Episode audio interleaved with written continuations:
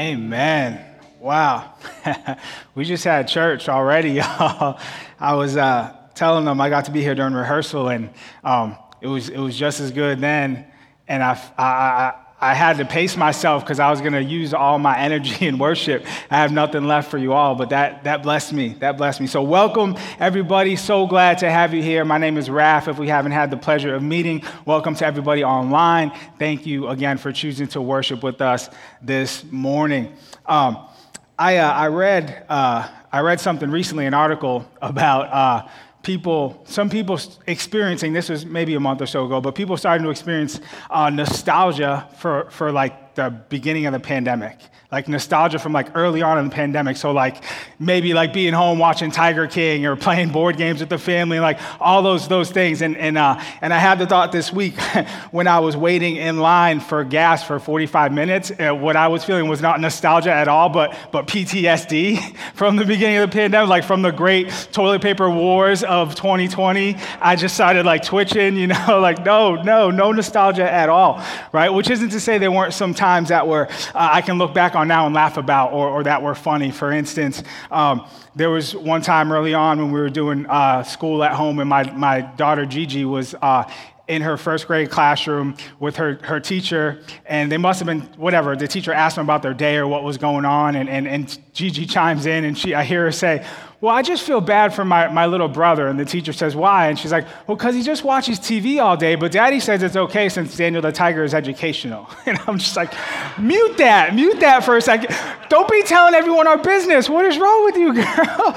So, uh, you know, that made me laugh. There's another instance where um, this is the heat of the, the pandemic. We're working at home. We're doing, we had the, the great idea, which it did work out great for our girls, but we did like a little pod at home at our house with some other kids who were doing uh, online school. We invited them, they would come over. So there were five girls in total doing school at our house, including ours every, every day. And it was great for them to socialize and all that, but not great, uh, uh, as great for my wife and I who are working from home. And so this, this particular day, my wife wife is, is uh, you know, doing her, trying to do her job, building a website. She's also taking an online course at the same time for, for real estate, her real estate class.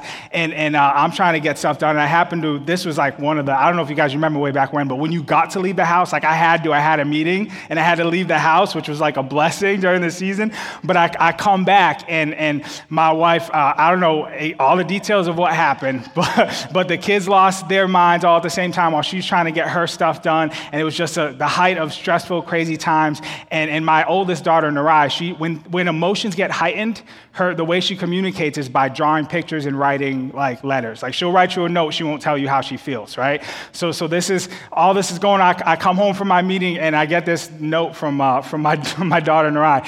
Everything is crazy. Please help us. It is a big mess, and mom will not look at it or help us, please. as you all the sparkles and everything is actually glitter. It was they got into the craft closet and it was like a glitter bomb exploded in the house, okay? And then they try to clean it themselves by getting baby wipes, right? And just wipe. So now they're like wet glitter all over the place, which is impossible to clean. And it's just a, a nightmare. And I'm like, what am I walking into? And my poor wife was like, you're telling me? And I'm just like, wow, this is the pandemic life right here. Like, this is it. No nostalgia whatsoever for that, okay? Um, but, but you know, the, the, the, truth is, that was a season of life, man, where, uh, um, and I know I'm not telling y'all anything different because you, you uh, every, we all felt it, but man, I struggled. I struggled emotionally and, and, and spiritually and physically, just the whole, the whole deal, man. It was, it, was, it was a struggle, just that lifestyle. By the time we were done with the, the kids' school and, and trying to do our work and getting everyone fed and bathed and all the normal stuff that you have to do only in this confined space, and by the time the kids get to bed and we get back to work and finish what we didn't get to do earlier on, it's, it's 10 30, 11 o'clock at night. Everyone's finally asleep. I've, I've done my work, and now I'm just like, oh, I feel like I can breathe. But now it's like, this is, I finally have some time, like a little block of time, space for me. This is my, my time. And so I'll turn on the TV, watch whatever show, right? I just, I'll just start binging television. But I'm also wound up. Like, I can't sleep until 1.32 a.m., right? It'd be one thing if this was one or two nights a week, but it, was, it started to become a pattern every night. This was my new life, right? 11 o'clock, Everyone's asleep, turn on the TV. I need to check out, veg out, decompress, whatever word you want to use. But this was my this was my time, and it started to become. Um, I would look forward to it, but it started to become really unhealthy. And then I would wake up the next day and be extra tired, extra grumpy, less patience to deal with all the stuff that's happening. I, I, had less time to spend in God's word to the point where I was doing it, but it was to check off the list of the box, right? I read my little verse and, and prayed for a couple minutes and, like, all right, I did that, God. We spend our time together. And then it's back to the races, right, of this, this crazy lifestyle over and over and over again. I'm, I'm eating. Uh, not well, just eating junk. I haven't worked out in months, right? And just spent physically, emotionally. It's wearing on me and it's wearing on my kids and my family and this whole this lifestyle. And that's where I was. I, I, I opened up to Matthew chapter four, verses 1 to 11 the temptation of jesus and, and, and that's where god really he met me there he grabbed hold of me through that, that scripture and it was, wasn't the first time i had to read it a few times but, but, but eventually he started speaking to me through it and, and, and, and he met me there and what, he, what, what i was convicted of was it wasn't um because I was justifying in my head, man, I'm, nothing I'm doing is sinning. It's not sinful, these things I'm doing. It's like, and, and it wasn't, right? But, but what God showed me was, well, the sin is, is you know, you know what you should be doing and you're not doing that right? And, and, I know, I knew full well if I would just go to bed a little bit earlier, get up a little bit earlier, spend some good time with God, He would fill me up. He would meet me there and prepare me for everything else that was coming that day and the next day and the next day. But, but in the moment when I had that decision to make, I was like, nah, you know, I think I'm going to do this. I, I choose this. And, and rather than focusing on any of these specific temptations, right? Staying up late, binging TV, eating junk food, not working out, uh, not, not, not, um, but just putting off my time with, with God, right? Which we're all connected. It was like a domino effect, okay? But what God really convicted me of was the need to address the root issue. The, the thing underneath that, the real temptation underneath all of those, which was my desire to choose me. My desire to choose me. I want, I want to be in control of my life. I want to be in control of my, my decisions. I want the power. I want the authority. I want to do what I want to do when I want to do it. And, and, and I want to do things my way, in my own time.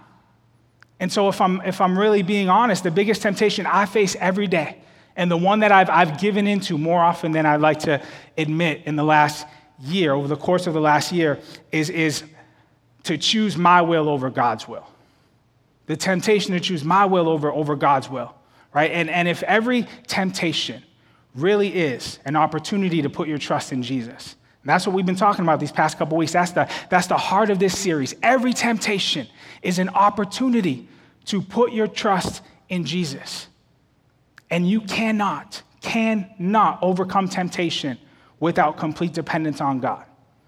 If I really believe those two things, if they're true, and I believe that they are, well, what that means is, is that we need to trust. I need to trust that what God wants for me is even greater than what I want for myself. That His will truly is greater than my own. That's the kind of trust Jesus is calling us to. That's the kind of trust, that's the kind of relationship that He invites us into. And I think that's what He's trying to teach us through, through this encounter, through His own temptation experience in the wilderness from Matthew chapter 4. So, Let's dive into that. Again, Matthew 4, starting in verse 1. I'm just going to recap the first couple temptations, verses 1 through 7, and then we'll, we'll kind of focus in on verse 8 uh, for this third temptation account. So, starting in verse 1, Matthew 4. Then Jesus was led by the Spirit into the wilderness to be tempted by the devil. After fasting 40 days and 40 nights, he was hungry. The tempter came to him and said, If you are the Son of God, tell these stones to become bread. Jesus answered, It is written, man shall not live on bread alone, but on every word that comes from the mouth of God.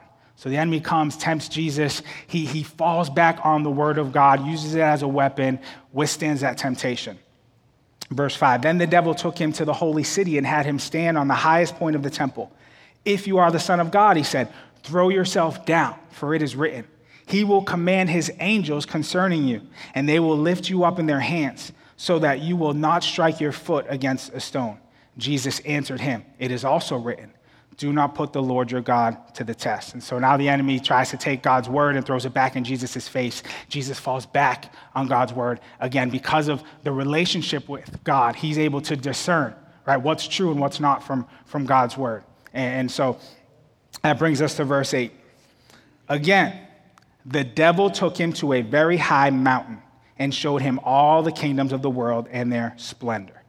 Okay, this implies a vision here instead of an actual event, right? There's no, there's no mountain in the world high enough that, that you could physically stand on and see all the kingdoms of, of the world. And so, so uh, Satan shows Jesus a visual representation of all the kingdoms uh, of the world and their glory and their splendor. So, so whether it's, it's a dream or some kind of supernatural uh, vision of some sort, that's, that's what we're talking about here, okay, in verse 8. Verse, verse 9. All this I will give you, he said, if you will bow down and worship me. All this I will, I will give you. It's yours. If you will bow down and worship me. Now, the first time I read this, I had a really hard time understanding what the real temptation was for Jesus here. Like, it, it makes sense for you and me, right? Don't, don't get me wrong. The allure of the world and everything in it, what that, what that means, in material things, shiny new toys, security, safety, success, influence, power, authority, all of these, these are the things we strive for in life, right? So, so it would make sense that the enemy tempts us with those things. And I can see why he would, why he would come after us in that way. But Jesus, I don't know if I'm, I don't know if I'm buying that. I don't know if I'm buying Jesus is going to fall into this because, again, this is, this is, there's no way Jesus would be tempted by these things to the point where he would bow down and worship Satan right? This is the same guy who had, hadn't eaten a thing in, in 40 days and still didn't give in to the temptation to provide food for himself, although he had the power to do so, right? Be, because apparently he was so in tune with the Father that, that he was able to say, Man doesn't live on bread alone, but on every word that comes out of the mouth of the Lord. Right? He, he withstood the temptation to give in to the pride of life and, and force God into proving his love for him by, by, by clinging to God's word. He said, do not put the Lord your God to the test. And so, why now would Jesus be tempted by, by the offer of the kingdom of all the world in its, in its splendor? Again, it makes sense for us, but, but, but why would Jesus be tempted by these things? Right? Until you consider the context of all three of these temptations and what it is that Satan is really offering. Okay, ultimately, all three of these temptations come down to, to one thing How is Jesus going to use his power? As the Son of God to, to win back humanity without the cross. Satan knew what Jesus wanted more than anything else, and that was us. It was us, it was humanity, mankind, God's, God's children, all of us, you and me. That's what Jesus wanted more than anything. Satan knows this, so he tempts Jesus hey, provide for yourself miraculously, provide for them, and they'll love you for it. Wow them by, by putting on a, a display, by, by, by show them all your power and your glory, show them how special you are to God, and they'll come, they'll come flocking to you. And when that didn't work, when Jesus refused, Satan said, Okay, how about I just hand them over to you? You can have them on a silver platter. Just, just worship me. Just worship me. Essentially, this vision was an invitation for Jesus to take a shortcut around the cross. Jesus came here to win all the kingdoms of the world and their glory back from, from Satan's domain. That was his mission. That's why he came. And now here's Satan offering Jesus that very thing his heart's desire. And he could do it without going to the cross, without the pain, without the suffering. He could do it right now. He wouldn't even have to wait any longer. If only he'll just bow down and worship Satan. So we can take a couple things from this, right? Evidently, Satan has at least some authority over the world. Remember, Jesus was tempted in every way, right? We, we read in Matthew 4 15, he was tempted in every way, yet he did not sin. So this temptation had to be real, right? But in order for it to be real, the only way it could be is if there is some sense, at least some sense, that, that Satan really does possess all the kingdoms of the world and their glory. Remember, last week we talked about the parallels between Adam and Eve uh, and, and, and, in the garden, their temptation experience, and, and Jesus in the desert. Okay? And when, when Adam and Eve gave in to Satan's temptation and ate the forbidden fruit, they chose to put their trust in themselves instead of in God. And in doing so, they inadvertently handed over their authority to Satan. And we see it in Genesis chapter 1, uh, towards the end of the creation account. God gives Adam and Eve the earth and everything in it as a stewardship. It says here's the, the, the birds in the sky and the fish in the sea and the beasts of the land and the vegetation. Eh, it's all, it's all yours Be fruitful and multiply. God looked at it and said it was good. It was very good. And he put them in charge of it. Said, You have domain, you have authority over this. Okay? And then at the, at the fall, when, when Adam and Eve lost their battle with temptation, when they chose sin over obedience, when they chose their will instead of God's will, they turn that authority over to Satan. Now, of course, ultimately, God is the one who's still in control, right? Uh, uh we, God is the creator and sustainer of the world, and ultimately the world still belongs to him, right? But say, the scripture does refer to Satan okay, on multiple occasions as the ruler of this world, the little g, God of this world, which implies that, that, that God does allow Satan to function in that capacity, at least on some level, for, for a purpose. Well, what could that be, right? I, I would argue it's choice, right? The same thing it was in the beginning. God wanted Adam and Eve to choose him. He, we love because he first loved us. Okay, he loved them and he wanted them to love him, but love is not love if there is no choice involved. And so he gave them a choice. And, and, and we see that that's the story of man all throughout history from, from the beginning of the Old Testament all the way through the end of, of the New. Okay? Um, so, so God wants us to, to choose Him. Listen, the exact extent of Satan's influence and ownership and free will in the world is uncertain. But Scripture is very clear that the enemy is real, that he's evil, that he, he's extremely deceptive, and he is powerful, but he's not God. He's not God, and he does not have the ultimate authority in the world. So, back to this temptation account, Luke, um, Luke tells this same account, but he goes into a little bit more detail. And so in, in Luke chapter 4, verse 6, okay, this is the enemy talking to Satan again. I mean, excuse, yeah, Satan talking to Jesus, okay, offering him all the kingdoms of the world. And he says, To you I will give all this authority in their glory. To you I will give all this authority in their glory, for it has been delivered to me. For it has been delivered to me. Says, I have this power and I will give it to you, but it's, it's been given to me. Given to him by whom? By God. By God, right? In his sovereignty, God considered it wise as part of the, the, the curse of the world after the fall of Adam and Eve to give Satan significant power in this world. But Satan does not have ultimate power, God does. We have to remember that, right? It's not God and Satan battling it out for who has power over the universe. No, God is God, right? He's the ultimate authority, not Satan, and all of Satan's power is by permission. He has no autonomy, no authority to do anything that God does not permit him to do for his infinitely wise purposes, okay? Now, that's hard for us to swallow sometimes. Because I don't, I, right? The, the next obvious question is why would God permit that? Why would God permit Satan to have any authority in the world?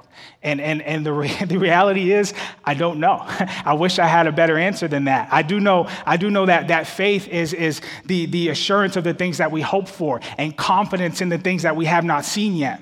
Right? I do know that as a believer in Christ, we, we will get a lot of answers, but there's going to come a point in every relationship with Jesus for all of us where you come to that moment where you have to believe without seeing where you have to trust without the, without the answers, right? And, and, and so, so that's, what, that's what I think we need to step into. Here's what else I know, okay? Here's what I know about Satan, okay? This is true. Satan always overpromises and underdelivers. Always. Overpromises and underdelivers, right? That's, that's what he's doing with Jesus here. That's how he will approach you and I as well in our, in our daily lives. That's how he comes at us with temptation. Overpromise, under deliver. For example, I'll just give you a few. Maybe these hit home for some of you, maybe, maybe they don't, right? Uh, fast food regrets. this is, if you ever, we'll start kind of lower level, right? Have you ever been driving down, you know, the road and, and you know, your stomach's rumbling, you're getting hungry, and the only thing within like eyes view is McDonald's. And instantly you're like, well, like for me personally, I'm like, oh, that's probably not going to go well. I don't want McDonald's as I'm pulling into the drive right? It's like have that moment, right? And then it's like, no, but you justify it, right? Oh man, you deserve it. You've earned it. Them fries are so good. Treat yourself, right? Treat yourself. It's not what, maybe 30 minutes, two hours. I'll give you to the next morning where you regret that, right? If it's not instant, it is a regret, right? It didn't tell you that at the time. Maybe, maybe it's the second glass or the third glass of wine. It's like, man, don't, you'll, don't worry about it. It's no big deal. You'll feel better. Escape a little bit. Let your problems drift away. It's, it's, it's no big deal until the next morning when you got, a, you got a headache and you're late for work. Maybe it's, maybe it's the media you consume, right? Doesn't have to be porn, but maybe it is. Or maybe it's just a movie that has some, some, some dark themes you don't need to be watching before you go to bed, or, or some scenes that, that you don't need to be consuming and letting seep into your heart. And in the moment, it's, oh man, it's just, I'm letting off a little steam. I'm escaping a little bit. I need, I need some escape. It's not, I'm not hurting anybody until, until the, the following evening when, when, when you're in bed with your spouse and when all of your attention and your focus and your heart's desire should be on them and you've got another vision in your head. Maybe let me talk to my workaholic brothers and sisters. Right? It's, it's the allure of, of the bigger house, the promotion, the, the, the, the, the family vacation, whatever it is that we're trying to attain, the strive for right? And the enemy says, man, once you, if you can just get here, once you do this, right, just keep pushing a little bit harder, then you'll finally arrive and then you'll have satisfaction and then you'll be fulfilled. But what he doesn't say is, you won't see your kids for weeks and your marriage is going to be falling apart. He always over promises and under delivers. Don't be deceived. Don't be deceived. Satan always over promises and under delivers. That's his MO. And that's what he's doing with Jesus here. I'll, I'll give you all the kingdoms of the world in their splendor. First of all, they were never really his to give. Second of all, notice he shows them the glory and the splendor, but none of the sin. I'll give you all the power and the authority, all the glory. What authority does he really have to offer Jesus? And Jesus knows this. He knows this. Deep down inside, he knows that he who is in him is greater than he who is in the world. And because he knows that, it enables him to respond confidently. Verse 10 Jesus said to him, Away from me, Satan, for it is written, Worship the Lord your God and serve him only. When tempted by Satan to, to avoid the cross and try to win back the world another way, Jesus replied with scripture once again, this time quoting Deuteronomy chapter 6, verse 13, which says, Fear the Lord your God Worship him and, and take your oaths in his name. Now, fear the Lord your God. And here, that, that fear isn't, man, be scared of God. It's, it's, it's have the, have, it's, it's awe. It's reverence, the appropriate amount of reverence and respect for, for just how big and how mighty and how powerful and how amazing and how loving and how graceful God is. Fear the Lord in that, wow, you are wowed by him. Fear the Lord your God. Satan says, man, all, all you have to do is bow down and worship me. And Jesus replies again, based on God's word, that there is only one who is worthy of our worship. He says, No, I'm gonna, I'm gonna fear the Lord. I'm gonna, I'm gonna serve the Lord. I'm gonna worship the Lord and, and Him alone. No matter what. I'm sure it must have seemed attractive for Jesus to avoid the cross. Again, that temptation was, was real. I'm not minimizing that at all. But rather than give in to it, Jesus affirmed to himself and reminded Satan that the command to worship the Lord your God and serve him only is far above anything else Satan or the world could ever offer you. What really stands out to me here in verse 10, after this third temptation, is the confidence in Jesus' response. Again, Jesus said to him, Away from me, Satan! Away from me! For it is written, Worship the Lord your God and serve him only. In my mind, I can, I can picture Jesus progressively getting stronger. Like when I read scripture, if ever possible, if I can, I try to like picture it on the movie of my, my mind, right? On the screen of my mind. And I just, I can see Jesus progressively getting stronger with each temptation here until he finally gets to the point where he can confidently stand toe to toe with the enemy. Look him face to face. Say, away from me, Satan. Get out of here. I ain't buying it. I want you to see it. I want you to see that progression, okay? First temptation. Jesus is at his weakest point. He's starving, he's tired, he's, he's weak. The enemy comes in and tempts him to try and, and sneak around God's plan and provide food for himself supernaturally, right? And I can just feel Jesus clinging to God's word in this moment when he says, man doesn't, man doesn't live on bread alone, but on every, every word out of the mouth of the Lord. And it's as if he's, he's, he's saying, Yeah, I'm starving to death. I know it. I know I need food to live. And I picture him just weak and hungry. I know I need food to live. But I also know that if I eat today, I'm going to be hungry again tomorrow. But the only reason I have breath in my lungs, the only reason I am alive today is because of the Word of God. So I choose Him. I, I choose Him. And then the enemy comes around the second time. Okay, all right. Physical temptation didn't work. I'm gonna, I'm gonna attack him spiritually. I'm gonna get him to question his identity, start doubting his faith. I'm gonna get him to question God's love for him to the point where he puts God to the test. And this time, this time, I'll use God's word to do it. And Jesus fights this temptation again by relying on God's word do not put the Lord your God to the test, right? Only when Jesus said this, it wasn't just words to him, okay? When Jesus said this, he was clinging to the story that was connected to those words. So he says, Do not put the Lord your God to the test. And he's calling all the way back to, to, to God and his people, uh, the nation of Israel, in the wilderness when they're starving, when they're thirsty, when they don't know what else to do. And God provided for them over and over again. And he says, That God is my God, the God who says, I'm with you. I've always been with you. I never left your side. I provided your every need. I created you. Don't doubt me. Don't test me. I'm here. I promise you. Jesus says, No, no, no. That's my God. That's my God. And He's with me and He's in me. And it's as if you can, you can, you can see Him. You can feel Jesus, the Spirit of God strengthening Him. His faith is, is growing in the midst of temptation. He doubles down on God's word. I'm confident in my identity. I know I don't doubt God's love for me because we're in, I'm in relationship with God. I've experienced his love.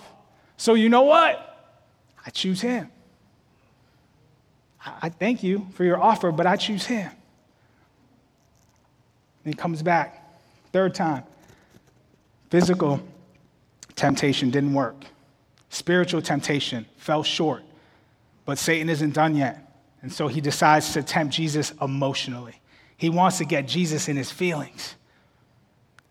And so he, he says, You know, all those people you love so much, you know, the world that you came to save, the world that God sent you here to save, to die for. What if I just give them to you? What if I just, what if I just handed them over to you?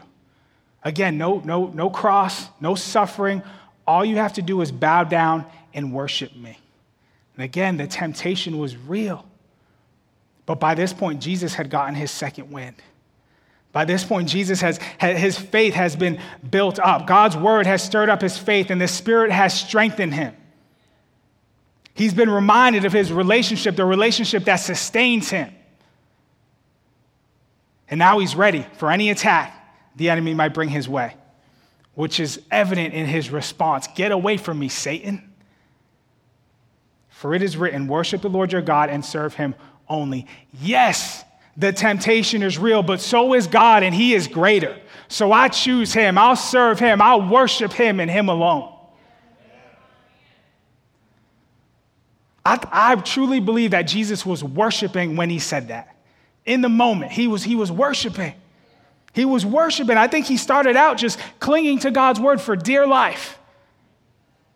And God met Him there. And that relationship gave him strength. It built him up. And now, now he's straight up worshiping God in the, in the face of his enemy, in the presence of his enemy, in the face of temptation.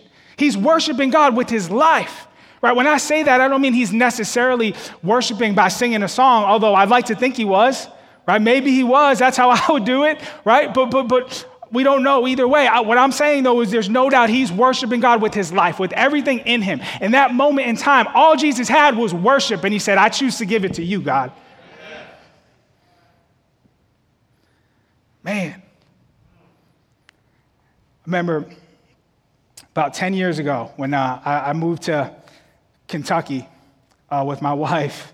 Um, I just accepted Jesus in Boston. She got a job. We moved to Kentucky, knew nobody. All we had, we had her parents there, so my in laws. Um, my, my, my mother in law had a friend from church uh, who, who knew a guy who did construction, and he agreed to, to, to give me a shot to, to you know, because I needed a job, do some work for him. So this guy's name was Jeff Stutzman. Jeff comes to pick me up one day, first day of work. I never met him. He pulls up in his pickup truck I open the front door. Right there on his front seat is a Bible and a handgun. I was just like, Welcome to Kentucky. Here I am. What are we doing? So he, he takes the gun in the Bible, throws it back, come on, get in, right? And so, long story short, man, Jeff would become a really good friend of mine, man. He, he's, uh, he, he, Jeff, he was a simple man. He loved, he loved Jesus. He loved to hunt. He loved to work with his hands right? And he was just a, just a good guy, just a good dude, man. And so he, I, I worked for him for a couple years doing construction, but there's one day, there's one story that just stands out to me because um, it's just a picture of, of, of who he is. And I didn't even realize it at the time. And I look back at it now, and it was so, it's just, it was beautiful. But, but but it was crazy. So, so I'll just tell you the story. We're, we're working one day, and, and I don't quite remember the details of the confrontation, but basically, there's a guy that we did a job for, right? A, a, client who shows up to the job site, and, and he's got a dispute over the bill or something, and he's, you know, gets in Jeff's face and just starts hooting and hollering. But I, when I tell you, he was cussing him out, like, I'm not shy. Like, I've, you know, nothing I haven't heard, but this man was stringing together combinations of cuss words that I've never seen or heard in my life, right? Just straight up in his face. And they're like, he's yelling And, and Jeff, you can just see him getting red and just angry and like clenching his fist. And I'm like, oh, it's about to go down. Like everything in me thinks he's about to punch this dude in the face. And I'm just like this, right? And out of nowhere, all of a sudden, Jeff just starts going, Hallelujah, Jesus, you're my Savior. Jesus, I love you, Jesus, hallelujah. Like just shouting out random, like Christian things. I think he breaks out into like a hymn that I'd never heard before, but he's just speaking to God at the top of his lungs, red faced and angry, holding his fist, talking to God. And the other guy who like wanted to fight him at in the beginning is now like, what is happening, right? I was like, I don't know, man. And he just turned around and left. And I thought, I came home and told my wife, like, it was so, I was laughing like y'all are. It was crazy. I'd never seen anything like it, right? But God brought that story back to my mind today. And it's because it really is to me, it's a, it's a beautiful picture of a man who, who, who loves Jesus and was clinging to him for dear life when he didn't know what else to do. I don't know what to do, but I want to serve you and I want to worship you and I want to love you. So I'm just going to do that because everything else in me, the enemy wants me to do all the other stuff that I'm feeling. And that's real. But I choose you, Jesus. Hallelujah. You're my Savior. Right? It was, it was beautiful. And that's how I picture Jesus in this moment. That's how I picture him in this, in this moment, just worshiping God with his life, using it as a weapon. It's the same sense that, that the Apostle Paul was talking about when he described worship in, in, in, in Romans 12. Therefore, I urge you, brothers and sisters, in view of God's mercy, offer your bodies as a living sacrifice, holy and pleasing to God. This is your true and proper worship. Give God everything, even when you feel like you have nothing. This is your true and proper worship. Choose Him when you feel great. Choose Him when you feel low. Choose Him. Worship Him with your life. It's more than a song. It's more than a song. It's, it's, it's giving Him everything. Do not conform to the pattern of this world. There's a pattern to the world. Y'all have seen it. We've lived it. We've been running that race, right? That pattern is from the enemy. It's how he wants us to live. Do not conform to that, Paul says, but be transformed be transformed by the renewing of your mind. Then you will be able to test and approve what God's will is his good, pleasing, perfect will. How do we transform our minds? The same way Jesus did by, by digging into God's word, by clinging to it for dear life when we have to, by stepping into a real life, spirit led relationship with the living God so that He can build us up and, and, and, and strengthen us, and then worshiping Him with everything we have. That's how you become transformed. That's how you can learn the difference, be able to distinguish between my will, which I think is good, which definitely feels good in the moment, but then I regret it, and God's will, which is pleasing and perfect and way better and higher than mine. We can't know that in our own. On our own, we want to test it and say, well, I don't know, this kind of feels good. I, don't, I haven't seen God, right? But when you allow Him to transform you through His Word, when you, when you step into a relationship with Him, things become clearer. And that gives you the strength to stand toe to toe with the enemy and say, no, I choose God. That's how Jesus overcame every temptation. And it's how we can too. In fact, it's the only way. It is the only way. You cannot overcome temptation without complete dependence on God. But if you grab hold of God's word, if you step into your relationship with Him, a spirit led relationship, and you worship Him with your life, like Jesus did, the enemy will flee. The enemy will flee. Verse 11 Then the devil left him. Then the devil left him, and angels came and attended him.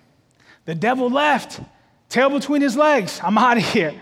I got nothing for this man. I'm out. Victory.